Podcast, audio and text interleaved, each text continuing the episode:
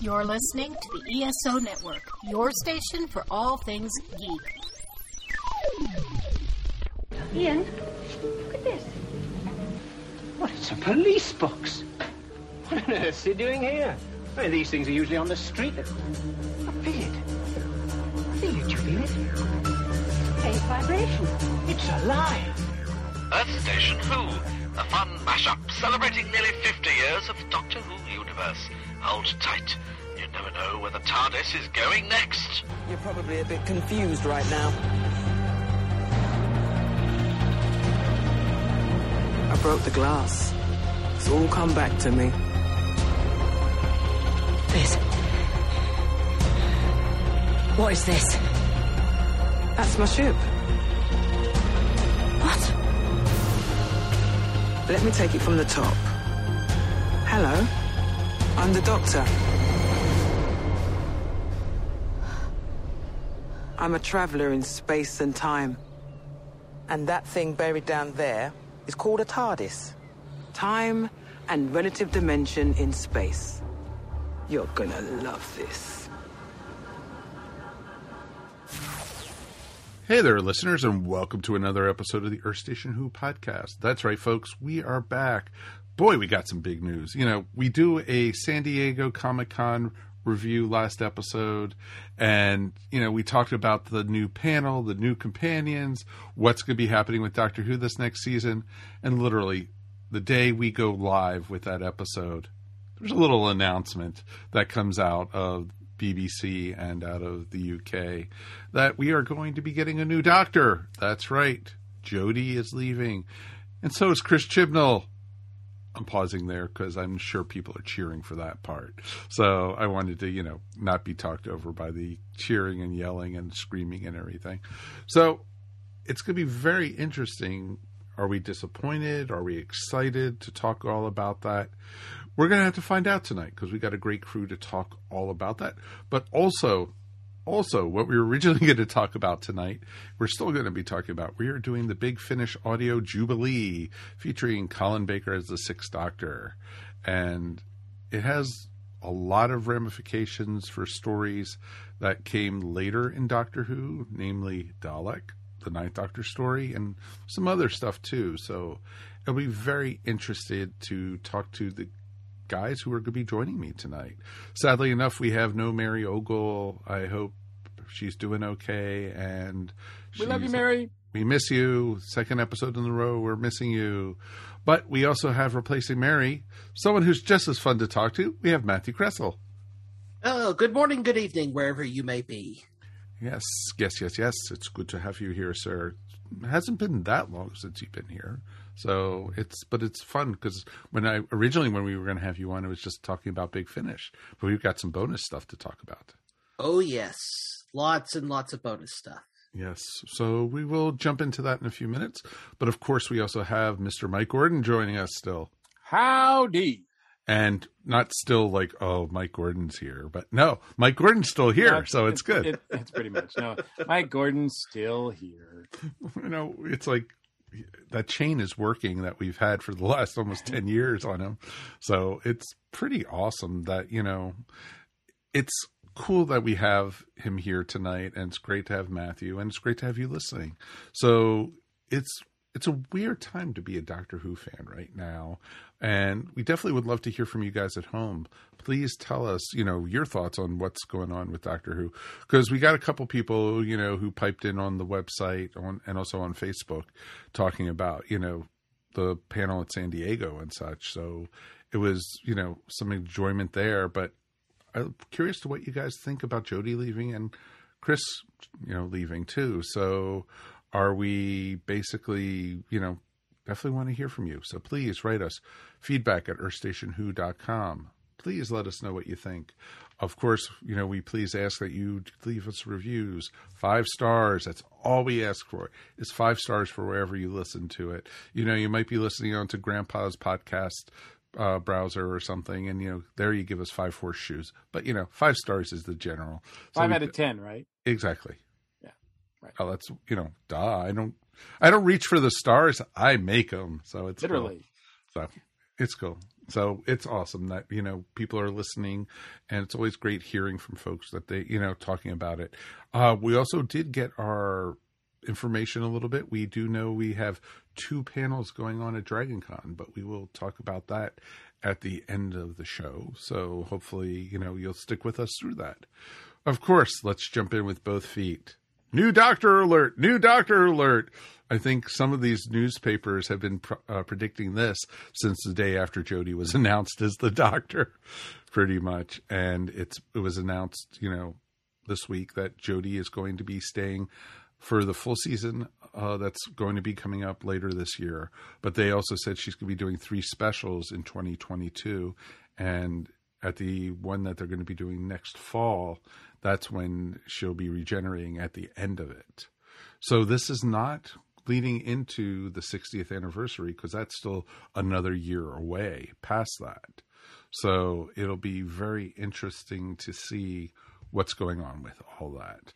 What are your guys' initial thoughts about uh, Jodie leaving and Chris leaving?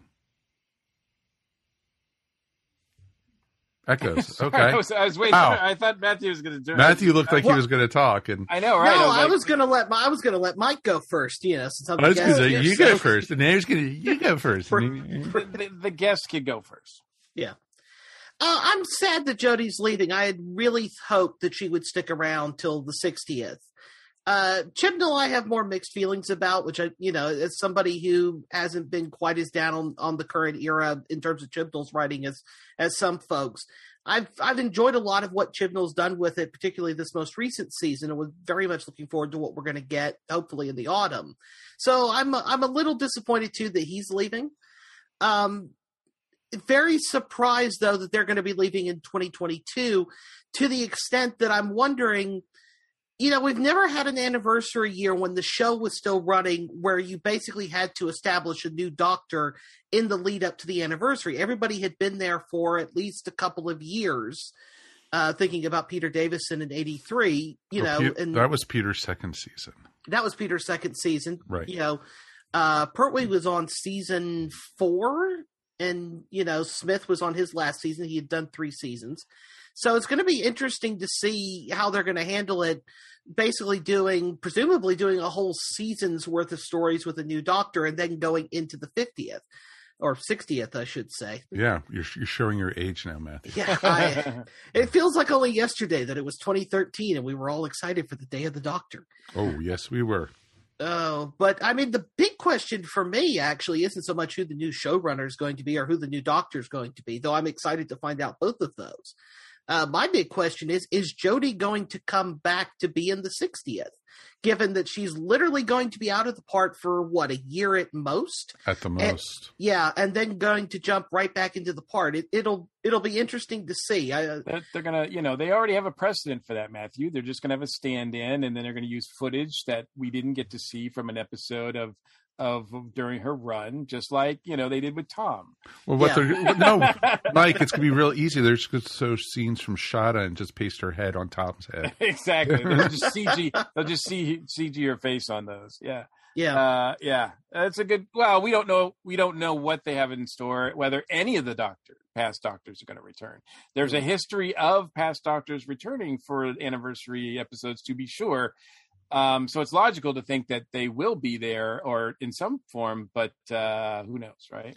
It's interesting because we had predicted for probably the last six months, seven months now, that the whole thing with the Timeless Child was leading into the 60th anniversary special. Mm. That they were going towards that, and it would have been great to do that as a multi-doctor story. And, but obviously, no, that they're not that think forward thinking.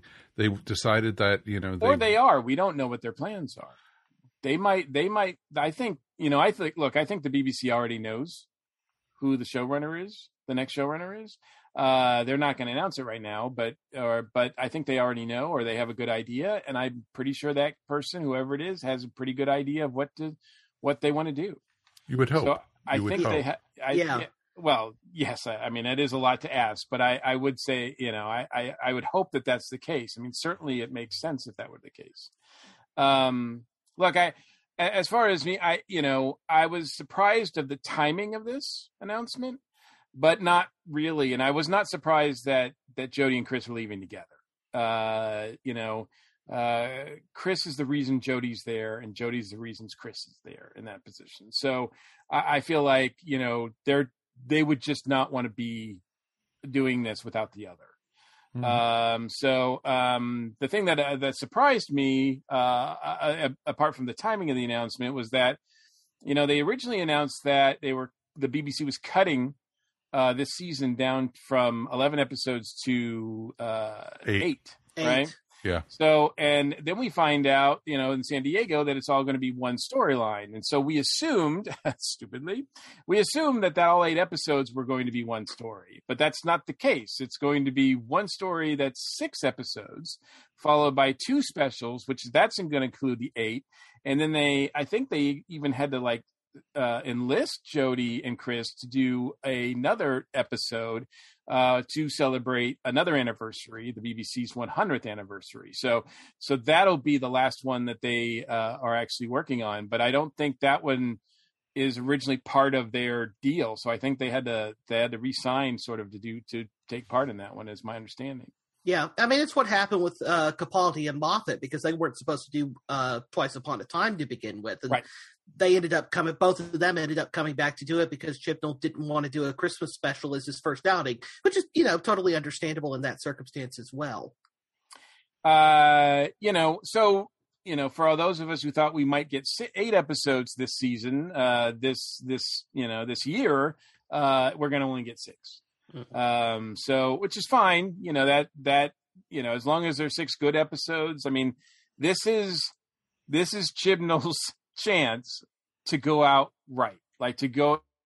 He should throw everything into it, and and you know, I mean, make it completely his. And for better or for worse, uh, we're gonna get it. Um, I so know, I so want to eat crow on that. I really want to eat crow, but I would love to like you know because I think I think we established that Chris's um, strong point is long story arcs, long season long story arcs. yes, Uh, yes and no. It's there was parts of Broadchurch even towards the end of season one where it was starting to wane a little bit, and you know, I think it redeemed itself at the very end. But I thought, you know, he lost his way for a bit, and because I thought it was just a little bit too long. If but it wasn't makes- just six episodes. no, it wasn't. Yeah, so No, so- so um and look you know i mean we do get uh now uh nine episodes nine stories with jodie and um you know do i wish that we had gotten to see jodie without chris yes Oh, 100 percent. Um, yeah. but It- but you know i mean they're ever they're forever going to be linked together and uh you know there's not really anything we can do about that until you know maybe five or six years from now when jodie starts doing big finish yeah. Well, exactly. And it's interesting because I'm going to be very curious because I've been hearing a ton of people saying, oh, Jodie is the Colin Baker of the new era. That, you know, she's a great doctor, but with really weak stories. Because Colin, as we're going to find out when we talk about Jubilee a little bit later, he blossomed with Big Finish. Yeah. And it was his chance to shine with good stories finally and showing how good of a character he could have been as the doctor.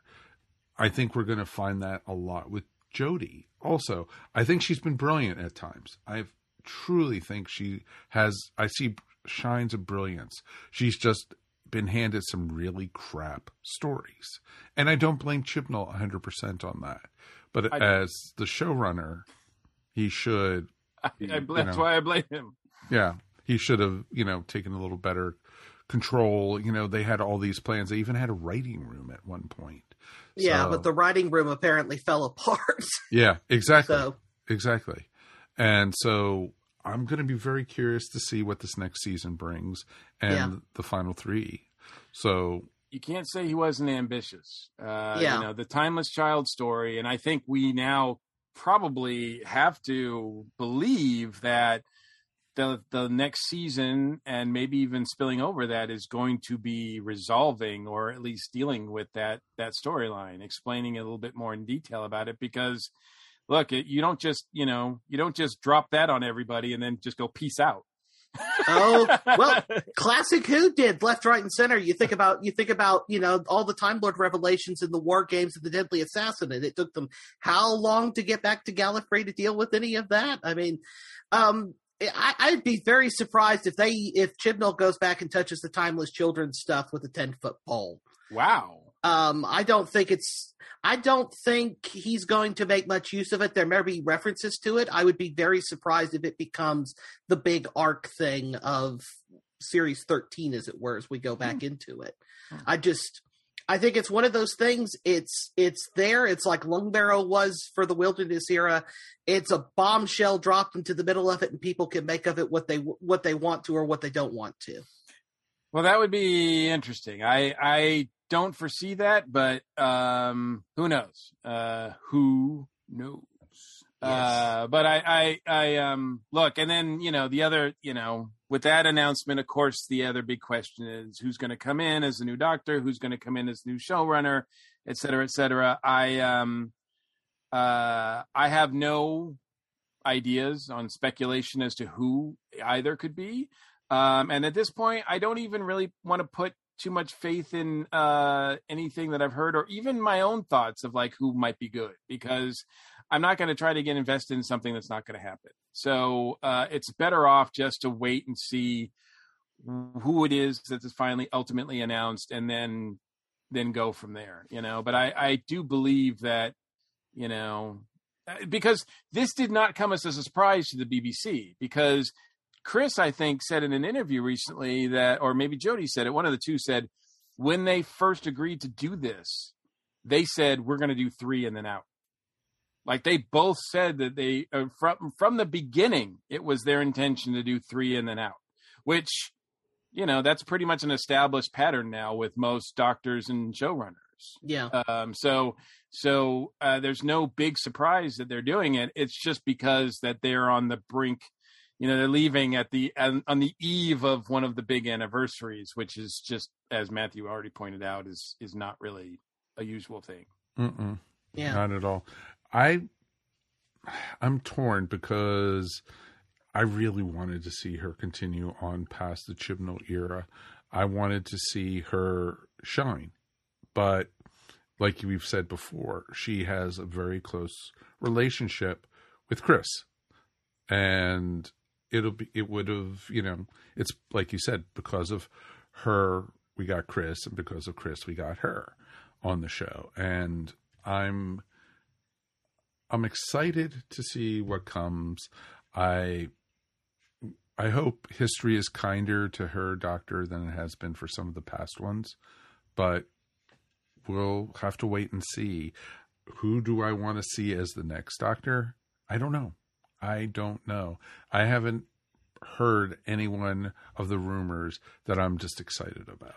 And and I don't go by rumors anyway. And I haven't even thought about showrunners and everything. You know, it was funny. I posted on Earth Station Who the other day. Uh, JMS was out there saying, "Hey, if they'll take an American, I would love to throw my hat in to be a you know a showrunner for the show." Um, but you know, a lot of people backtracked on that one. Said, "Nope, nope. I'd like to see him do a show or two, but not as a showrunner, including my co-host here." Yeah i didn't backtrack i i immediately said that Yeah, I know. uh, I, I mean i like babylon 5 and everything but you know uh jms hasn't in my opinion done anything significant after that and i don't know if i trust him with the keys to this this tardis so um uh and it, it does you know I mean, obviously, it would be great if it if the showrunner was British. Obviously, if it, it would be great if the next uh, Doctor uh, cast was British, and that's about the only thing that I think you know would would uh, would be cool. But I'm like I said, I'm open to whatever they want to do. So if they if they want to take it in a different direction, I, I'm I'm curious to see what they've got in mind. Yeah, I mean, past experience with me has just taught me, you know, that there's no virtue, as you said, Mike, about in, in speculating too wildly about all of it, and because I think partially too that because there's been speculation about who's going to replace Jodie from since the day she was announced, basically, Mhm. and particularly from certain darker corners of fandom, shall we say. I think I'm just burnt out on, on the whole speculation thing, anyways, especially, you know, when said people were also saying that she was going to regenerate, you know, back in Revolution of the Daleks earlier in the year. So I'm just, you know, I'm I'm in no mood to kind of speculate, but I, I'm, you know, and I'm I would have been very happy to have seen her carry on with a different showrunner and a whole different regime. But I think because of the way the way British television is made has now changed so much since Classic Who when you have like Tom Baker going through three producers, or even Patrick Troughton, you know, in three years went through what, three or four producers. Right. Um that's just not how it's made anymore.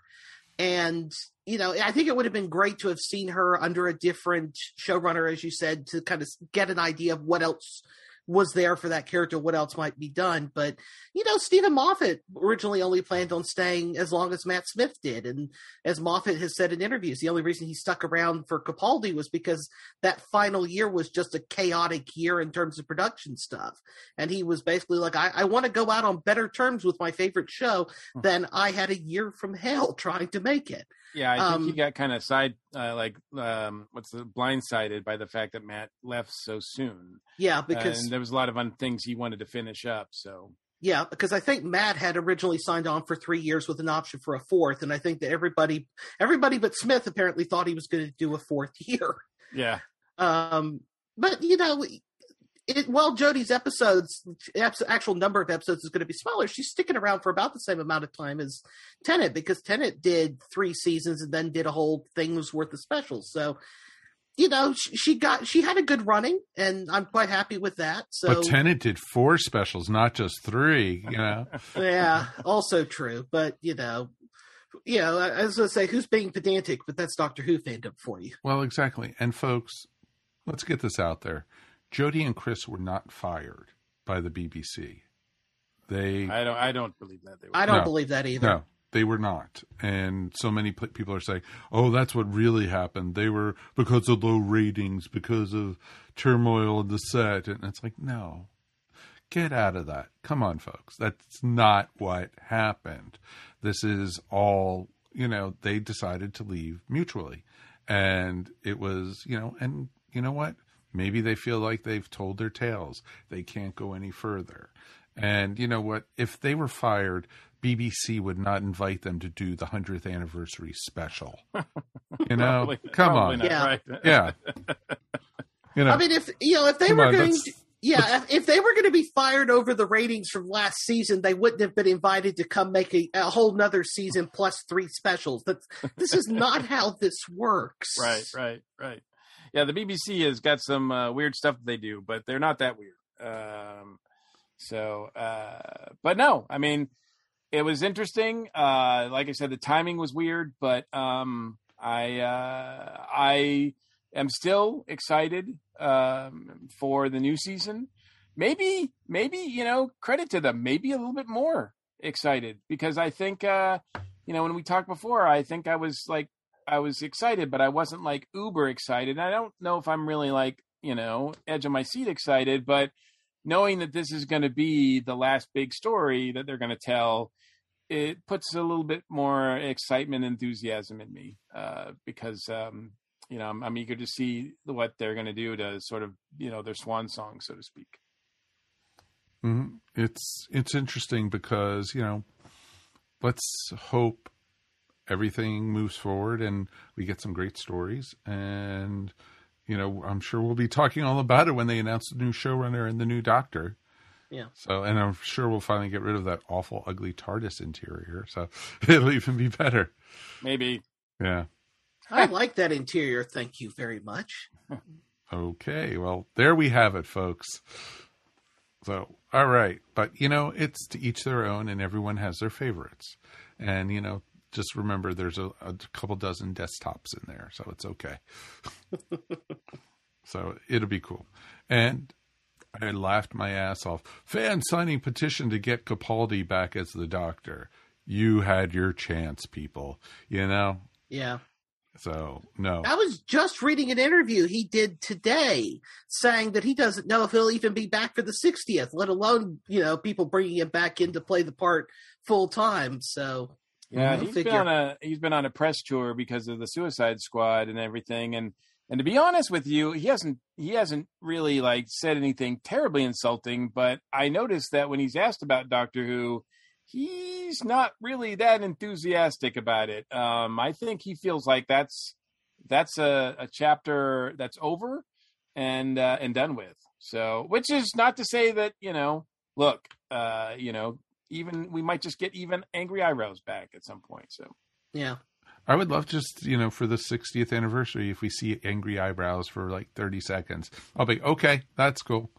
I'll tell you no, what, though, Doctor, there's not 12, there's 13 TARDISes. one one thing, uh, you know, as if you know, joining Doctor Who wasn't intimidating enough, wasn't enough of a challenge. Coming up with a new Doctor itself is a big challenge, but then you know, and then trying to to create an anniversary special that's even halfway as good as the last one.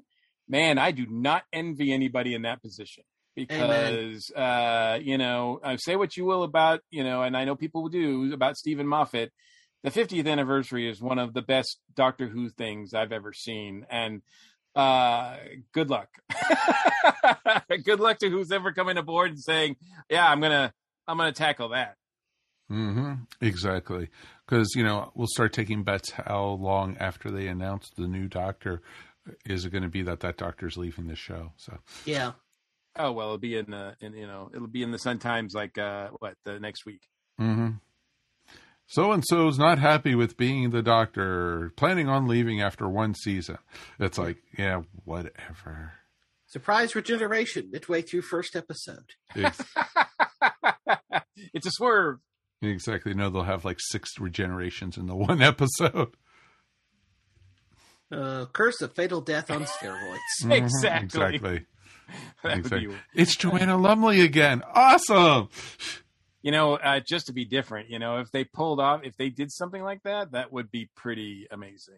But It- uh, yeah. but I, you know, who knows? Uh, like, you know, that again, that's in the speculation, and I don't want to come up with an idea that I think is too cool for school. So uh, I, I'm just gonna let them let them do what they need to do, and and uh, hope for the best. I don't want to see a whole episode with the whole time the doctor going, oh, you know, the, and you know, bursting into flames every thirty seconds or something, changing into another actor.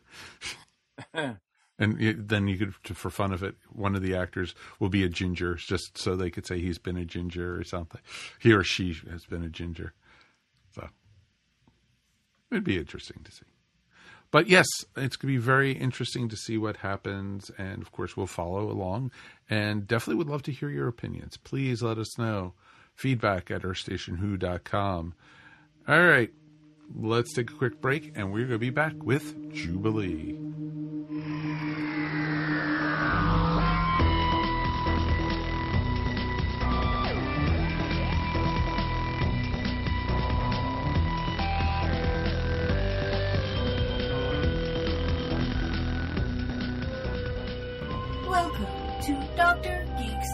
Laboratory. Dr. Geek here with another reminder that the ESO network is pro science and pro vaccine. We urge you to be a superhero and protect yourself, your family, and your fellow geeks around the world. Don't be fooled by the forces of evil and their anti science misinformation campaign. Consult the latest CDC guidelines, your doctor, and get the COVID vaccine today. DragonCon 2021 is scheduled for Labor Day weekend, and whether it's an in person event or once again goes virtual, the DragonCon Report podcast crew will cover the con right up to the big event. So sit back with your bucket of rum, dragon's mead, apple pie, or whatever your beverage of choice, and tune in to the latest news, notes, interviews, discussions, and even a dragon tale or two on the DragonCon Report, a proud member of the ESO network. Check us out at dragonconreport.com.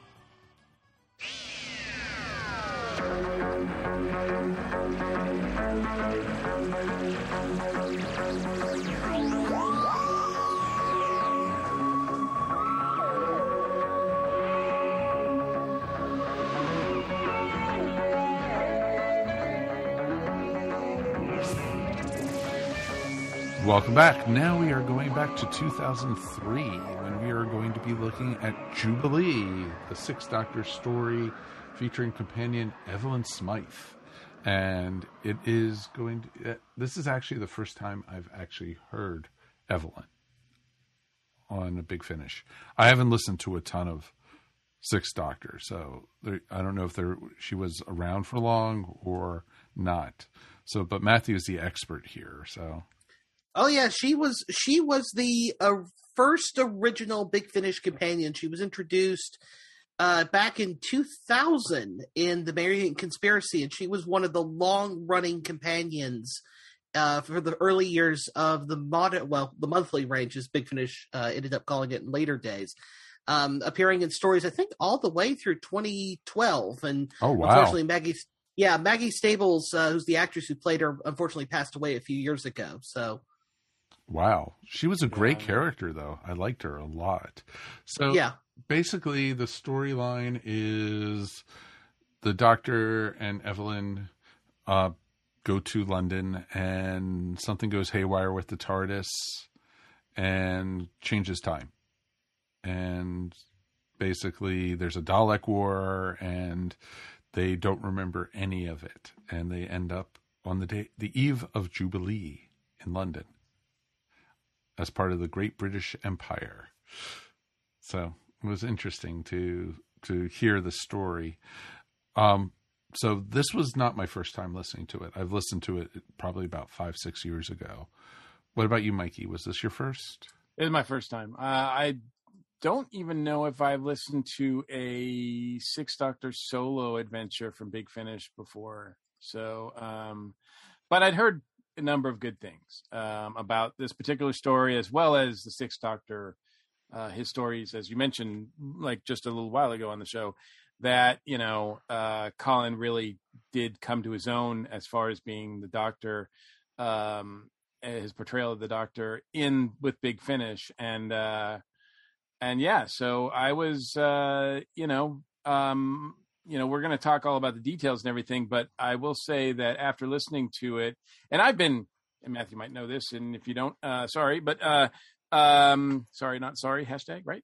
Uh but um uh i'm really critical of big finish adventures. I've been i'm really critical of a lot of things but um uh, so big finishes are sometimes, uh, you know, uh, pretty decent. Uh, sometimes I, I find them lacking in the writing. Um, and there's few and far between that I find one that's like, oh, this is really amazing. Um, listening to this one, I would have to put it um, above anything else I've ever listened to from Big Finish. This is um, this is my favorite now. My not my not only my favorite Colin Baker Big Finish. It's my favorite Colin Baker story, uh, including all the ones that you know the filmed on the BBC, and it's my favorite, probably my favorite Big Finish adventure that I've ever listened to. This one is so well done. It's so fun. It is. Uh, it, it doesn't get boring at all. Um, you know, it's four parts, but each one is uh, it's pretty. It's you know, it works out like a old Doctor Who serial, really. Um, and uh, you know, I just was compelled. I didn't know where it was going. I think the third act is a little weaker than I would like, but um, but the first two, uh, or I should say, the first three episodes were just amazing. The cast not only Colin, but Maggie Stables as Evelyn Smythe. I was like, man, I really like this companion. Like, this is a lot different than any companion that I'm familiar with um, in, in, any sort of way. Um, uh, Martin Jarvis as Nigel Rochester was amazingly campy, and he was so fun to listen to. Uh, Miriam uh, Rochester as a character, played by Rosalind Ayers, was pretty good as well. Uh, the rest of the cast was just great. I, of course, Nicholas Briggs is, you know, doing Dalek voices all over the place. Um, yeah, I, I, I loved it. I, this is, this is uh, easily, like I said, one of the best Big Finish stories I've ever listened to.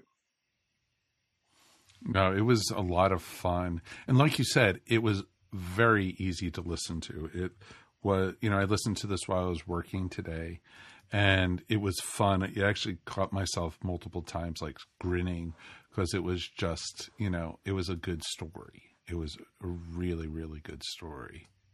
So it was it was fun, and I'm glad I chose this one for to for you to be introduced to the Six Doctors solo adventures in Big Finish because we've listened to his combinations, like with the multiple Doctor stories and such. Yeah, I mean, we've listened to him. He's on, you know, he's with multiple doctors or you know, other doctors. He, he's with, he's on the River Song uh, adventure, and even that I thought was not the best. Um, but this is this is this was great, uh, and he was great in it. Um, you know, playing two parts. you know, Oh yeah, two doctors, and both of them are him. exactly. Yep. and it Uh, it was it was interesting because you know the whole wibbly wobbly timey wimey stuff, and some of it they didn't even tou touch on, you know. Yeah. And so the whole thing, like with, you know, what happened to Evelyn from the doctor who had his legs cut off, or you know, and or what happened, you know, how did they get capture them, and you know things like that. It was really interesting to see. Yeah. It creates a whole little world in its own right because there's a hundred years between the events in the past and the events in the present day of the story. So it creates a whole little world there that you can imagine so much stuff happening in. And Rob Shearman, in writing it, kind of channels. You think about Bob Holmes and stories like the Talons of Weng-Chiang, for example, where there's lots of references to the backstory of how everything got here that just create worlds in their own right where you go, well, wow, I, w- I want to know more about that. And of course, the story never touches upon any of that. and that was pure genius the way they did that and Yeah. and that's it made it more interesting because you were able to you use your imagination to, for a lot of these things and that's what made it even more fun so yeah. kudos to that what what what's your history with it, Matthew? Like, because uh, yeah, when did you first listen to this one? I'm trying to remember when I first heard it. It, it was definitely fairly early on in my time with Big Finish because I got into Big Finish pretty soon after I got into Who in a big way back in 2007. And I don't, I, I think it was my first proper Six Doctor audio because I had heard him in Zagreus uh, prior to this point.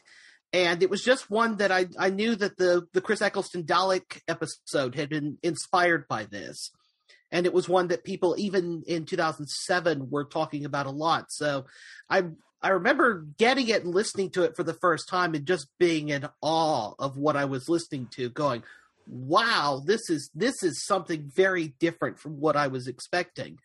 Um, and it's one I come back to from uh, from time to time. And I, it's been a couple of years since the last time I'd heard it, but it's one of those big finish stories that has a permanent place on my iPod where you know if i'm trying to figure out a big finish story to listen to or i don't know what i want to listen to it's one of those stories i'll go back to just because it's just a it's just a fantastic piece of work especially now as as a published author of alternate history uh coming into it on this most recent listen I, I was just very much in awe of all the world building that rob Shearman did with very little detail if you really think about it. And that was what was interesting you know the whole thing how america was a british colony again.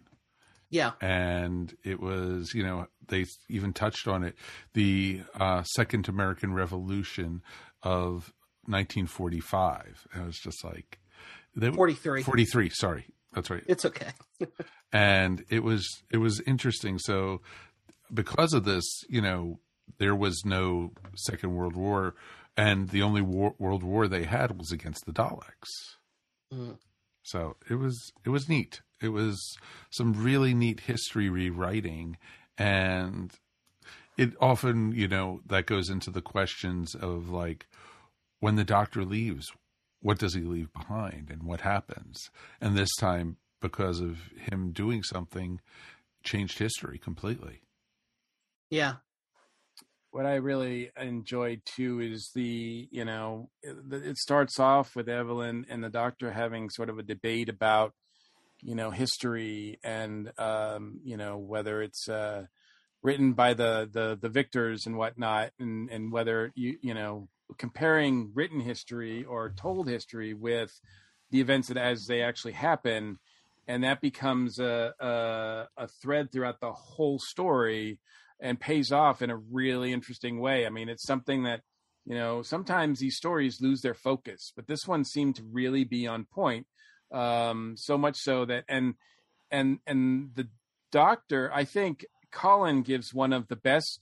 hit, Certainly, I think, in my opinion, his best doctor speech uh, at, uh, throughout his run, his entire run, when he is talking about the monsters, uh, talking about the evil, and he's not referring to the Daleks. Uh, you know, we've heard the Doctor before be critical of of humans and and folks on Earth like us, but man, that was like that was really really potent as far as a speech goes, and his sort of disgust at what we could become. Yeah.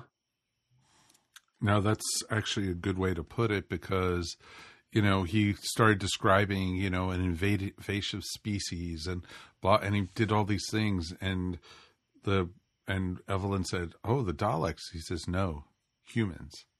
Yeah. And it was just like, it's true if you think about it throughout our history and let loose you know, with technology and such. And that kind of ties into a little bit what we were talking about on Earth Station One last night when we were talking about UFOs and what it would be like for aliens actually coming to this world and, you know, how we would react to them.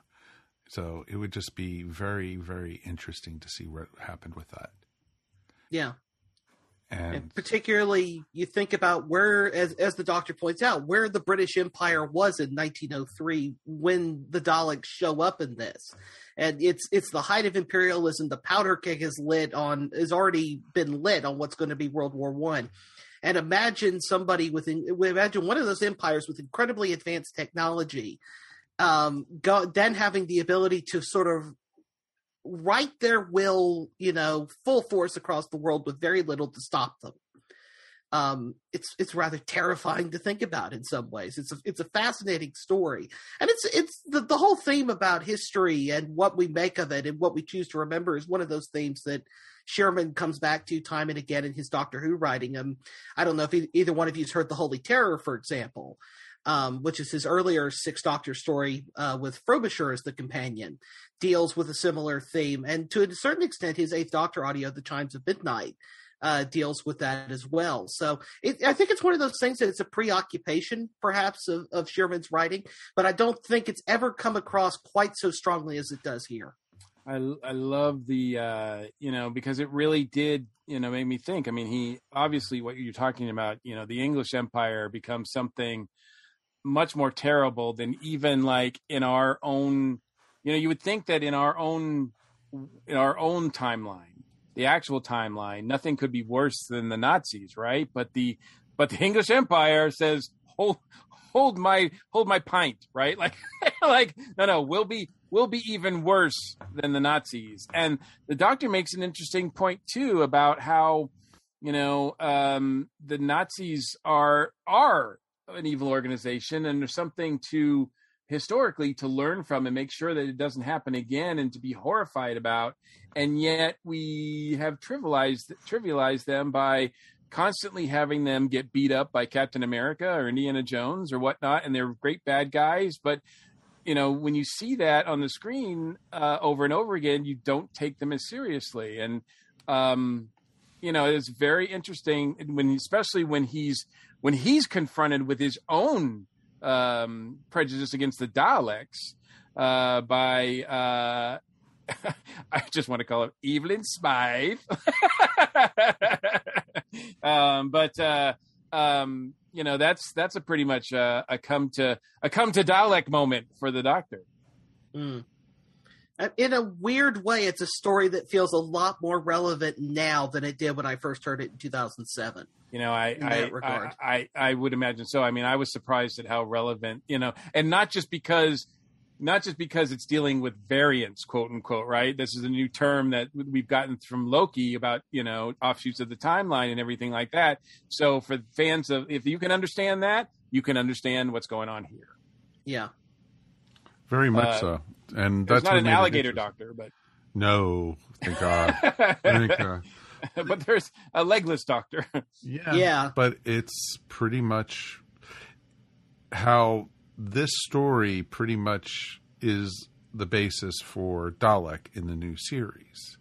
You know, of course, it's not the name, same story at all. At all. At all. No, not really. And it's interesting because that's the reason I listen. I purchased this one originally because friends had told me, "Oh, Jubilee, that's what Dalek was based off of," and I almost expected the same kind of story that, but featuring the Sixth Doctor instead of the Ninth Doctor, and and didn't get in the, the first couple episodes, you kind of think, okay, that's where they're going, but it really isn't. Uh, I mean, yeah, I can see where the seeds and there's some similarities for sure, um, but um, and it's one of those ones too where I was kind of like, you know, Dalek is such an amazing episode. I mean, we've talked about it, we reviewed it on the show. I think we gave it like, I think I gave it like five stars. I think we all Um, did. Yeah, and I'm not taking anything away from that Ninth Doctor story, uh, but in some ways, this is like this is like greater than that story. Like this is this is impressive. Um, the way that the the Daleks are sort of dissected by the story um, is really brutal. Yeah, it's it's it's a it's very brutal in places, but the brutality of it is, is offset by by Shearman's black humor, which Right. isn't which isn't so much in the TV episode, I think, because it went through 14 drafts or something in the process of getting from page to screen. And I know several years ago, DWM uh, printed his original pitch for doing it on TV, and it was a bit more. It was a bit closer to Jubilee, and I think some of the character names were the same. But I think that Shearman's strain of black humor is kind of missing from the eventual episode, but it's it's here in spades um, in this one, and I think that offsets some of the some of the more darker elements of it because you know there's there's at one point where somebody's head gets brought in, you're like ugh, but they're but everybody's playing it kind of kind of you know not over the top's the wrong words, but there's sort of a there's sort of a more comedic edge to it. Yes and no, but the, it almost seemed like the people were desensitized to all the violence and the, Yeah. the, the beheadings and all the just killing right on the spot. You know, literally, you know, people were stabbing each other, or these were a lot of sadism. It almost felt like they were sadists. In the, Yeah. and Yeah, but it it- almost the it was interesting. Sorry, Mikey, but it Mhm. almost seemed like the president and the you know first lady or whatever, madam president, who then betrayed against the president. It almost felt like when I was listening to them go banter back and forth. I don't know if you guys remember Chitty Chitty Bang Bang, the king and the queen of the village of that you know that they had in this in the fairy tale. It was like almost seemed like that's the kind of relationship they had where they kept on banging on each other and beating each other up and it was just like that's exactly what it seemed like. Mm. Fun fact: uh, Martin Jarvis and Rosalind Ayers are married in real life. By the way, Oh wow, that you could cool. tell. You could tell. there's there's definitely some chemistry there. Um, I, and I love their, you know, whatever I feel like about the third act that might have been dropped. It certainly wasn't their end. Uh, they uh, they're right down to their last scene together. They're just great uh, to listen to. Um, but to Matthew's point about the brutality mixed with like humor, um, yeah, I mean, we have a doctor who has his legs chopped off, which is, and really just like defeated in a way that we've never seen him before. And that's quite disturbing to listen to. Um, what happens to the alternate Evelyn is, is really disturbing.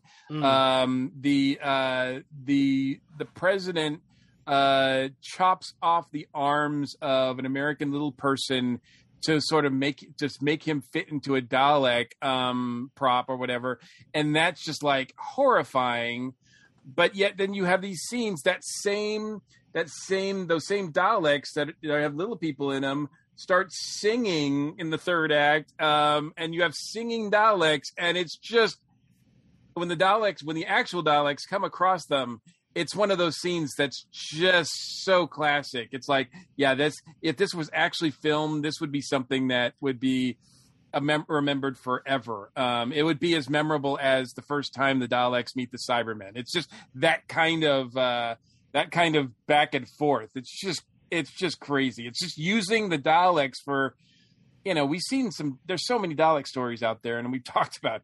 Unfortunately, we've talked about you know a lot of the ones that uh, the creator of the Daleks himself has written. But I got to say, it's really tricky to come across a really good one that makes the Daleks scary, that makes them threatening, that makes them that you respect them as, as villains, and then in in this case, you even feel sympathy for them. It's just really well done. That scene has one of my favorite Dalek lines in it at the end of it, where the Dalek goes, "Daleks do not sing." That was right. Awesome. That, that that would be a meme, right? That would be like, uh, yeah, that's uh, that's that's that's great. That's And lovely. it, kept on. fe- it felt like something out of Monty Python. Do you want us to hear our song now? You know, throughout the whole thing. No, no, no, no songs, no songs. No, no, no. That would be Oh. silly. yeah, it's like, oh, sorry. Exactly. It's a yeah, and it was just like that was kind of gruesome though. When you know I can't fit in there, my arms you know won't, fit. Well, hold on, and he, you hear him cutting off, and it's like, and he, at the time he was trying to convince the doctor that he was not a bad man. You know, Yeah, the uh, I just have know, to that, pretend to be. that characteristic of Nigel, and I think that that comes in the, the second or third episode where he's just sort of taking the and he you know he sort of confides in him like, look, I'm not really that bad of a guy. I just have to do this because the position I'm in. And you actually think like, really, is this kind of true? Because Evelyn's with the with the first lady, and you and she's going through some stuff, and you're kind of like going, okay, maybe there's some hope here for humans.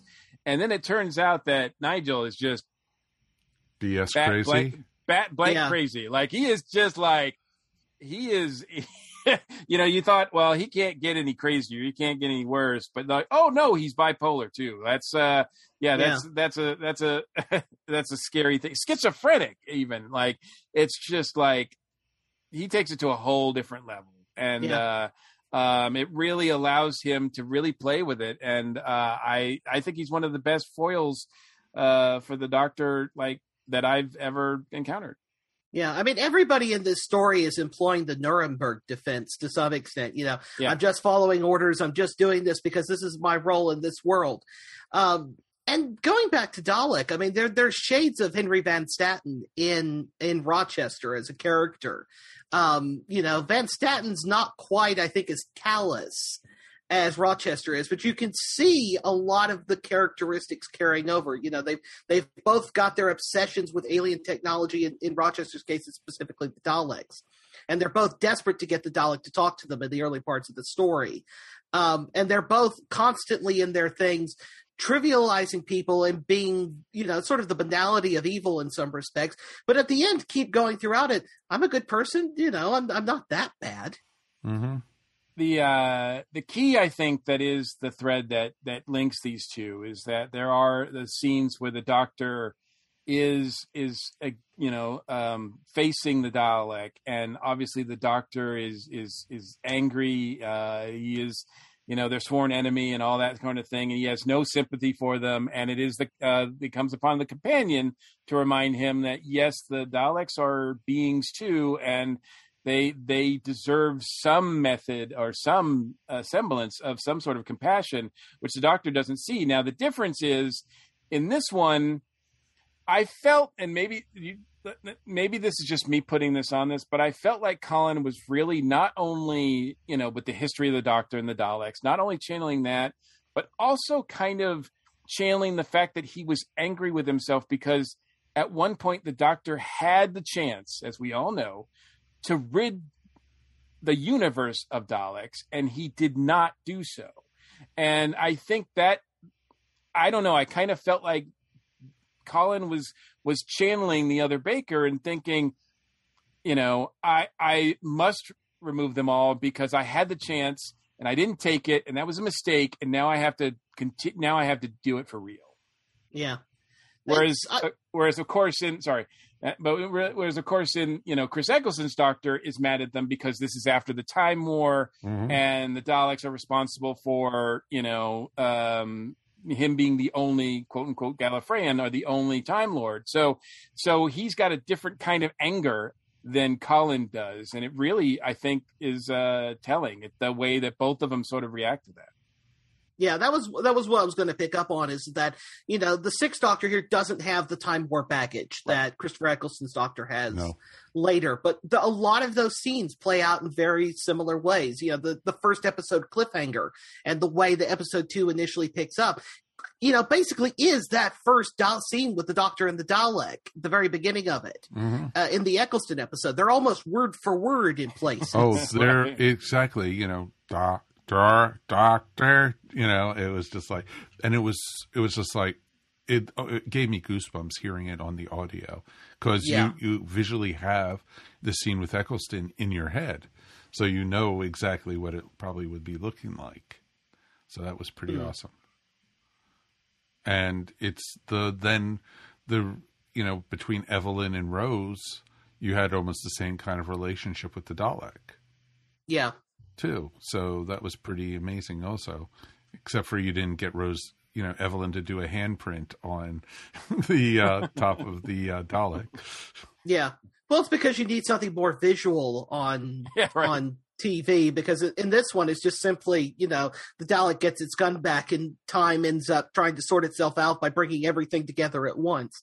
Um, h- exactly how that works doesn't really get explained by Shearman in the audio, Nope. but you know, the story is just so good and I think you get caught up in it so much that you just don't really care.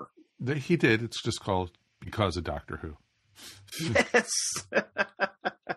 So um, before we, I, you know, I imagine we're going to start to wrap up pretty soon, but I have to say, uh, one thing we haven't talked about that I have to mention is the wonderful, amazing uh, teaser trailer that's uh, that opens this story. Uh, the Doctor being an action hero, and uh, with uh, the trailer complete with. Uh, you know, um, a voiceover, and you know, of course, it's starring Plenty O'Toole as Evelyn Hot Lips Smythe. Like, it's just like I mean, it was such a blast to listen to. I was like, I want to watch that. I want to listen to watch that adventure. That sounds awesome. I know. I, I almost expected to hear the Bond theme or something after. it, You know? yes. and and it just goes. But you find out, like, and it's as fun as it is.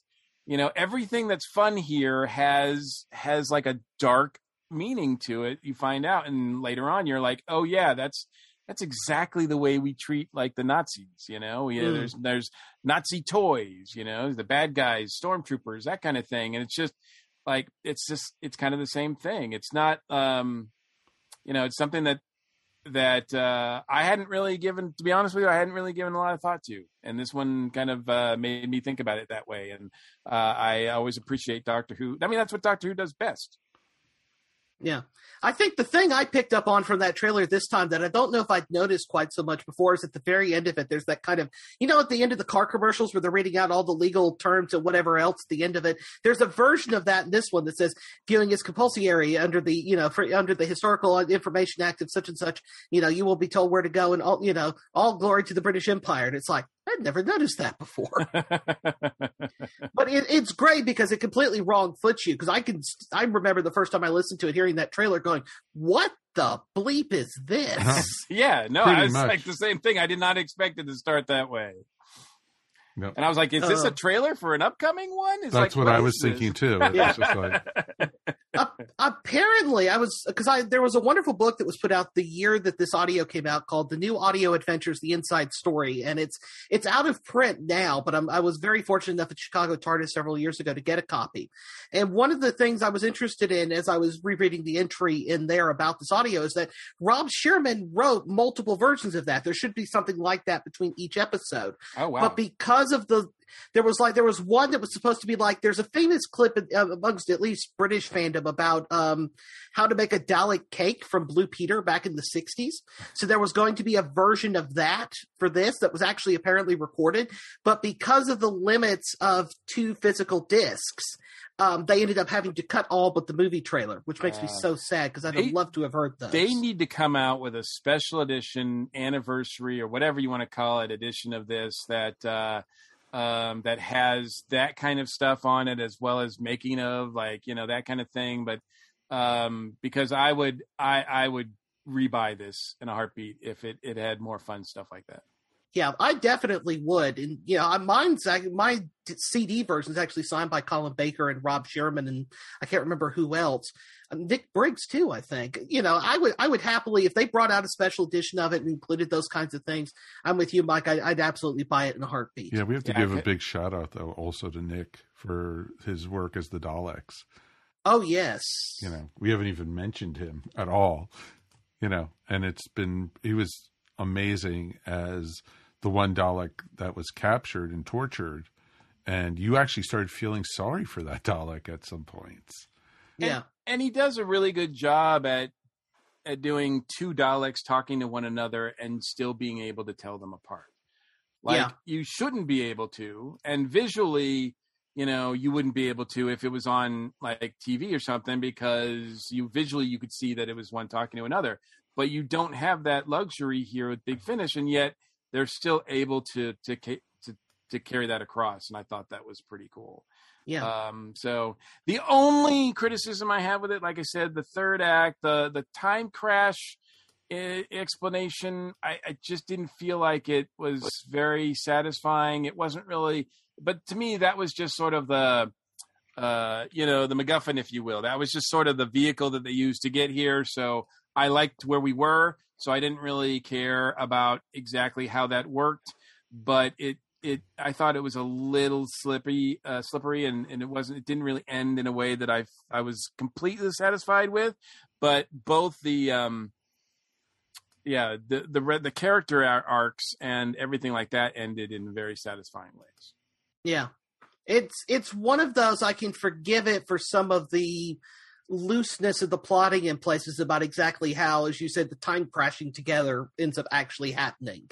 Yeah, Um, I can forgive it for that because both because it's absolutely engrossing, but just because it's a brilliantly, otherwise brilliantly done piece of work. You, it's it's a fully realized world with some great characters. And talking of going back to where we were talking about Briggs, I think RTD has said that this was the this was the audio that he listened to that convinced him that to bring Nick Briggs in to play the role on TV. So Mm. you know, and we can he's been doing the role voicing Daleks and everything else on TV for 15, 16 years now as a result of this audio. and I doubt he'll stop even with the new regime coming in. Um, I because we know there's going to be Daleks at some point. Um, Really, Mike? Are you uh, sure? So Yeah. so he he is the constant throughout all of New Who, right? Yeah. Um, uh, but yeah, well, it's as as Shearman writes in this, you know, the Doctor and the Daleks. You can't have one without the other. exactly and uh and and yeah like the the time crash stuff you know like i think it was just wrapped up a little too nicely i mean even the doctor like the evelyn's like uh, evelyn says i don't really understand what what happened and he's like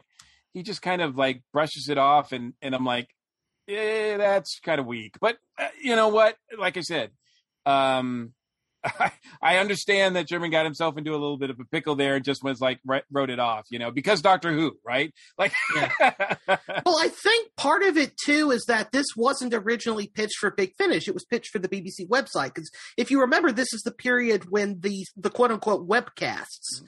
were being done. You know, Death Comes to Time, Real Time, and Shada. And this was actually originally pitched in the place of what became Real Time. Um, it should have been 60 odd minutes instead of the, was it two and a half hours that it runs through on CD. Um, and that was also part of why the time paradox is there too. Because for those who've heard real time, uh, which you can still get on CD, even though it's not on the BBC website anymore, also does a similar time paradox thing as well, but with the Cybermen instead of the Daleks, even though it's it's written by a completely different writer. So I, I have to say, I'd be very curious to step into the parallel universe where this got done in like six or seven 10 minute episodes and figure out how in the world they would have told that story. Well, you know, you could, but then that would involve being like another uh, English Empire, and things would be awful, and you know, you you don't want to experience that, Matthew. Yeah, Nick Courtney wearing an eye patch. Who knows? Like you Maybe know, Colin one of- Baker was wearing an eye patch. We don't know. One, Yes. one- one of us, one of us might have might had got their legs chopped off. You know, that's that's some pretty dangerous ground. You don't you don't want to start messing with stuff like that. So Very true. so, but uh, otherwise, this was, yeah, this was amazing. This was really really good. That is awesome. I'm glad we all enjoyed this one. Do we want to rate it, or does it just get a thumbs up for from each one of us? Yeah, thumbs up from me.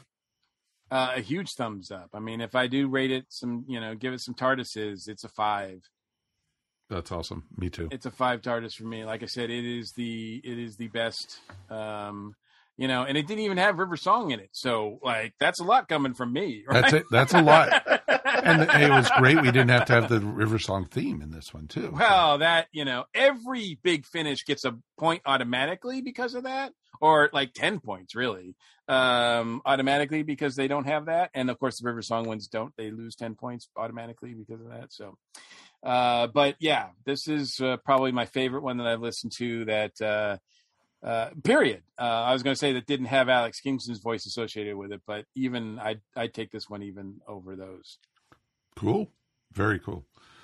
All right, so I think that is going to wrap it up then for tonight. I wanted to, of course, thank Matthew for being here. Thank you. Anything you want to approve or talk about? Real quick. Well, I I did want to say for those who are interested in uh, maybe a, a slightly further discussion of the you know the connections between Jubilee and Dalek. Um, just to be terribly self promotional and blow my own trumpet here, back in 2015, I wrote an article on just this topic uh, for the Warp Factor website, uh, which you can find on there. Just go to warpfactor.com and you can put in my name, uh, Matthew Kresal, and Jubilee into the search bar, and it should be the first result uh, based upon when I did it earlier. Awesome, awesome. We'll take a peek at that because I'm curious what if time has changed this at all. so, and Mr. Mike, we made it through another one, my friend. We did, and as always, it's my pleasure. I would love to to hear what Mary would have thought about this one. Um, uh, you know, it's a bummer that she's not here, but um, you know, like I, I, I'm sure she would have loved it as well. So, um, hopefully, we'll get her thoughts on it at some point. Excellent, excellent. Yes, I'm. But you sure. know, if we need to listen to this and review it again at some point, I'm all for that. I'd be happy to come back. yeah, wow, we really had to twist his arm on that one there. I know, right? Well, definitely would love to hear from everybody at home. Feedback at Earth Station Who. Of course, we have the earthstationwho.com to check out past episodes. We also have a great Facebook group for where we're going to be talking about a whole lot of different things. And like we t- mentioned at the beginning of the show, we are going to be doing two panels at Dragon Con.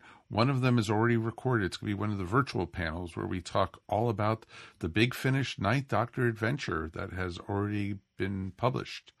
And it's myself, Mike, and Mary, and we had a few friends join us, and we talk all about Chris Eccleston's first foray into Big Finish, and it was a lot of fun for that. That one's virtually, so if you're going to the show, you won't be able to see that at the show. Uh, They- but, but they will be uh, showing it on Dragon Con TV or right. So different you have places. to subscribe to. But the good news is, if you're not going to the show, you can still you can still watch that. One as well. Exactly. It's just sign up for Dragon Con TV. But I did find out we on Saturday we don't have a time yet, and everything is still in flux at Dragon Con anyway. So that's why another reason we're not giving times. But right now on Saturday we are doing Earth Station Who looks at the 25th anniversary. Can't believe it's been that long already of the Doctor Who movie, which introduced Paul McGann as the Eighth Doctor. So it's going to be a lot of fun. I'm sure we're going to be having fun talking about Eric Roberts again. so, so Uh, I I am also slated to do um, a new series Doctor Who uh, panel as well that same day, Saturday. So later on in the day. So, Mhm. And, um, um, but of course, all of this is tentative. So everything at Dragon Con is tentative right now. extremely tentative, Exactly. even more so than usual. And I'm going to be doing a Doctor Who in social media on Monday. So definitely check out the schedules, check out the app when it ever comes out. Everyone drink. And so, you know, please, everybody have, you know, be safe. Please take care of yourself. And of course, get vaccinated. We'll be back again in two weeks when we are going to be looking at the first Doctor era. We are looking at the Sensorites.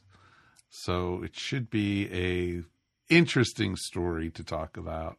So until then, my name is Mike Faber on behalf of myself, Matthew Kresal, Mr. Mike Gordon, and Mary Ogle, who couldn't be with us tonight. Please take care of yourself. Be safe. Peace. And we are done. Boom. You have been listening to Earth Station Who, a bi-weekly pop culture podcast dedicated to all things Doctor Who, featuring talents from across the universe. All topics on the show are the sole opinions of the individual and are used for entertainment value alone. You subscribe to our podcast up on iTunes, Stitcher, or follow our blog at www.esopodcast.com. You can also follow us up on Facebook, Twitter, or Google+. If you enjoyed the show, please leave feedback up on iTunes.